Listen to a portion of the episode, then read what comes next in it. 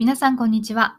ジュエリーデザイナーがお送りするラジオ番組、ジェムラジジュエリーブランドの向こう側。この番組は私、杉村萌実が商品のその先にあるものづくりの背景やアイデンティティをシェアしていく番組です。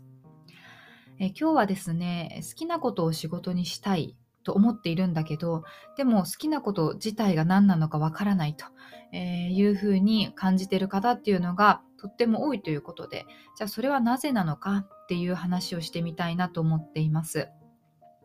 まあ、それはなぜなのかっていう理由はいろいろあると思うんですけれども私みたいにものづくりをしている人たちっていうのは割と好きなことを仕事にできているタイプの人たちに当てはまるんじゃないかと思うんですがそうじゃない方は世の中にたくさんいらっしゃるわけですよね。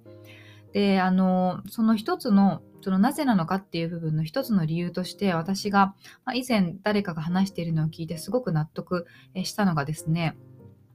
好きなことが見つからないと言っている人はそもそもインプット量が少ないんじゃないかっていう、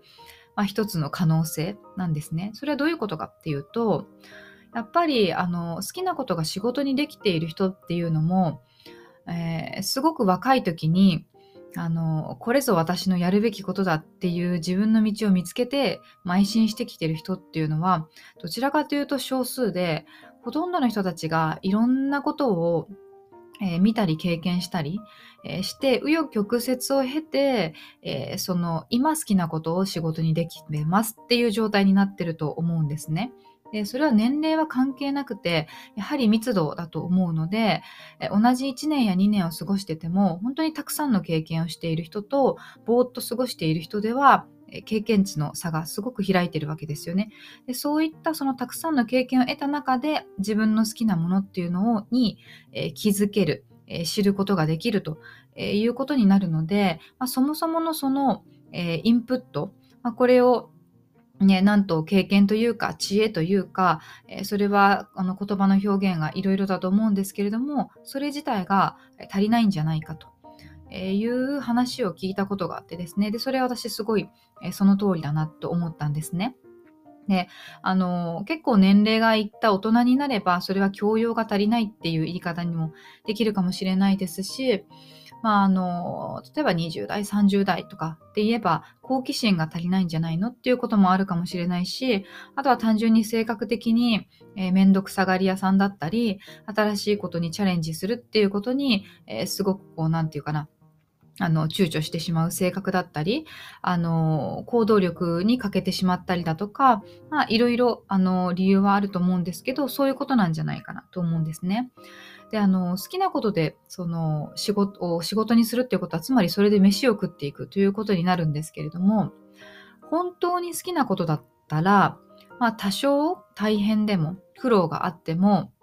あるいは、例えば、まあ、作家さんやクリエイターでは売れない時期というのがあったりとかしても、まあ、それでもどうにかこれを仕事にしたいって思って頑張るから、それだけ、えー、継続していけるし、結果が出せるわけですよね。でも、それが中途半端な好きであった場合っていうのは、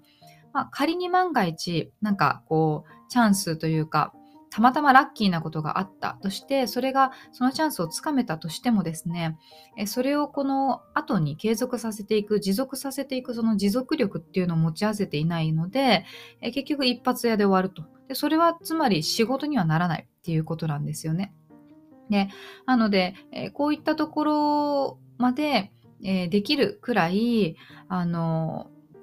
好きだからこそ大変なことも乗り越えられるっていうぐらい好きかどうかっていうのもですね、まあその一つの、あの、ポイントにはなるかなって思うんですね。で、あの、性質と環境の組み合わせという言葉がありますけれども、自分の性質、自分のやりたいこと、自分の性格みたいなものを理解して、それが、えー、活かせる環境なのかどうかそれはフリーランスであるとか関係なくてですね、それはその会社に勤めたとしても、適材適所になっているのかどうか、えー、ということっていうのが、自分自身でも判断できるかどうかっていうのも、まあ、すごく大事だと思うんですね。あの、やりたくもない仕事、好きではない仕事、えー、モチベーションが保てないような、え、そういう、仕事っていうのをやらざるを得ないし、えーと、職場環境であれば変えた方がよほど自分の能力は活かせるっていう場合もありますしあのそういうこともあるかなと思うんですね。でこの好きなことをじゃあ見つけるためにはどんなことをしたらいいのかっていうのはまあ、やっぱりそのさっきも言ったようにいろんなものを見るだとか聞くだとかっていうのはあるんですけれどもその中の一つとして私は面白い大人を見つけるっていうのが結構大事だなと思っているんですね。あのロールモデルっていうのは正直あのこの概念自体が好きじゃなくてですね自分自身もロールモデルはこの人だって考えたことは今まで一度もないんですけれどもでも例えばファッションが好きだった10代の頃にうん、憧れの人とか、まあ、その今よりも全然デジタルより雑誌の時代だったりしたので、雑誌に出てくる、えおしゃれなどこどこのショップのスタッフさんとか、昔カリスマ店員みたいな言葉があったと思うんですけど、そういうのもある種の面白い大人を見つけたっていう例になると思いますし、今で言えばこうやって音声配信で、えー、すごくこうためになることを言っている人とか、すごくこの人教養があるなというふうに感じられる人とかっていうのを見つけると、えー、例えばその音声の中でその人が紹介している本とかね、その昔の雑誌で言えば、えー、その憧れの、え、ショップスタッフさんが持っているブランドとか着こなし方とか、え、そういうのに興味を持っていくとですねそこから広がるものがたくさんあるんですね。で私も夫も結構その本を買うっていう時もあの価値観とか、まあ、そういったところにすごくこう共感が持てるような人たちっていうのがえー、その方たちの独自の発信の中で紹介している、メンションしているような書籍を、えー、買って読むっていうことが多くて、それがね、やっぱり間違いがないんですよね。あの、当たり外れが、あ外れがないっていう状態で、そういうふうにしていくと、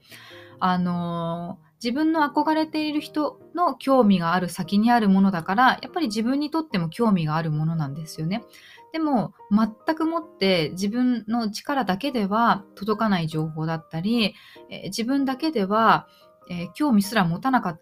たかもしれないジャンルのことだったりとかでもいざそれを、まあ、読んだりとかやってみたりしてみるとあすごい面白い世界だったんだなみたいなことが起きてくるわけなんですね。でそういうふうにその自分の興味の範囲とか、好奇心が及ぶ範囲っていうのを広げていくとですね、ま好きなことって見つかったりしますし、あとは、こう、例えば、これが大好きっていう分野があって、例えば私がじゃあジュエリーが大好きですってなった時に、じゃあジュエリーを仕事にしようってなったとしてもですね、あの、作る仕事もあれば、デザインする仕事もあれば、販売する仕事もあるし、ね、お店という形態も、えー、あれば、例えばスタイリストみたいな働き方もあるし、その、ジュエリーと一言言ったところに重なってくる職業っていろいろあるわけですよね。なので、その自分の好きのその周りにある、えー、職業、周りにある可能性っていうのまで、えー、ちゃんと目を広げられると結構好きって探せるものだったりするのかなというふうに思うので、まあ、もしなんか本当に好きなこと見つからないなとか、ねまあ、趣味でも全然構わないと思うんですけれども、って思う方はですね、何か、えー、この人に共感できるな、この人憧れるなっていう面白い大人を見つけて、えー、その人の興味の先っていうのを見てみるっていうのがいいんじゃないかなというふうに思いました。えー、それでは今日はね、少し短いですが、この辺にしたいと思います。また次回お会いしましょう。